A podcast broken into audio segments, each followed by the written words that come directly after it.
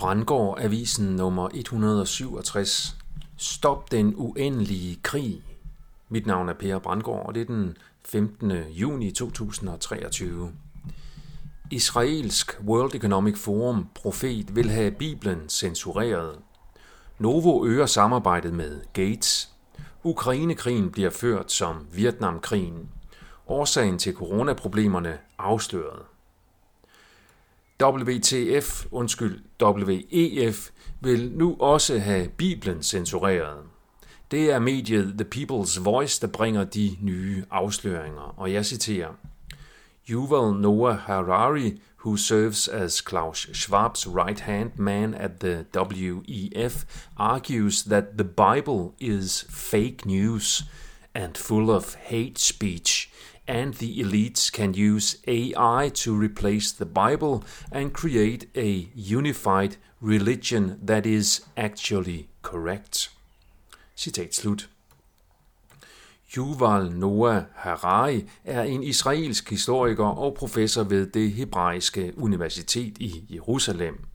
Han er en meget ihærdig fortaler for kunstig intelligens og transhumanisme, det vil sige sammensmeltning af menneske og maskine. Ifølge The People's Voice bliver Harari omtalt som profeten internt i de editære kredse omkring Davos og World Economic Forum, WEF. Planen er at designe en ny verdensreligion, der skal supplere den nye verdensregering. Apropos eliten, så skriver Jyllandsposten om, at Novo Nordisk Fonden har udvidet samarbejdet med Bill and Melinda Gates Foundation. Novo har således skudt 200 millioner kroner i et projekt, der skal omdanne det farlige CO2 til fødevareproteiner.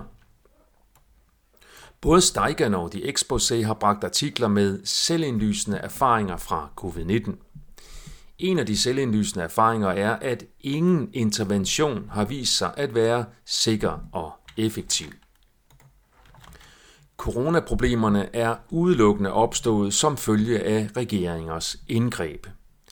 Det, de fleste stadigvæk oplever som en følge af det nye coronavirus, er reelt og totalt en konsekvens af globale regeringers samkoordinerede politiske tiltag.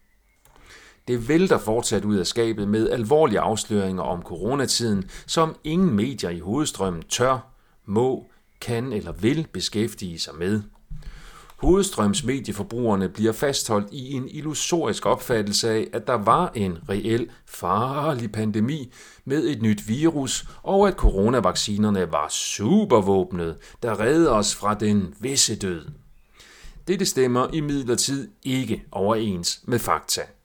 Det ville have været langt bedre at gøre ingenting. Ingenting. Problemet for hovedstrømspressen er blandt andet, at den er medskyldig i de bedrag, som coronaen er baseret på. Hovedstrømspressen valgte eller blev tvunget til at udføre propaganda i stedet for journalistik under coronaen.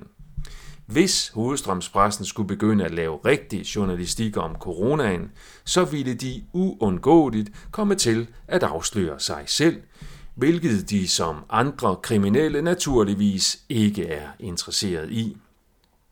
Hovedstrømspressen har svigtet folket massivt ved at agere talerør for regeringen i stedet for vagthund for folket.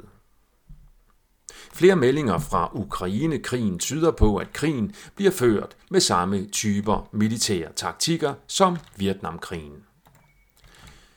Det betyder, at ingen af parterne fører krigen for at vinde, men udelukkende for at føre uendelig krig. Det omfatter et langvarigt tab af menneskeliv og et stort behov for løbende store indkøb af nyt materiel, hvilket er til gavn for militærindustrien. Løsningen på den bedrageriske krig er, at folket på begge sider begynder at samle sig og insistere på fred, i stedet for at hæppe på, at den ene eller den anden part vinder krigen. Svaret er fred. Hvad var spørgsmålet?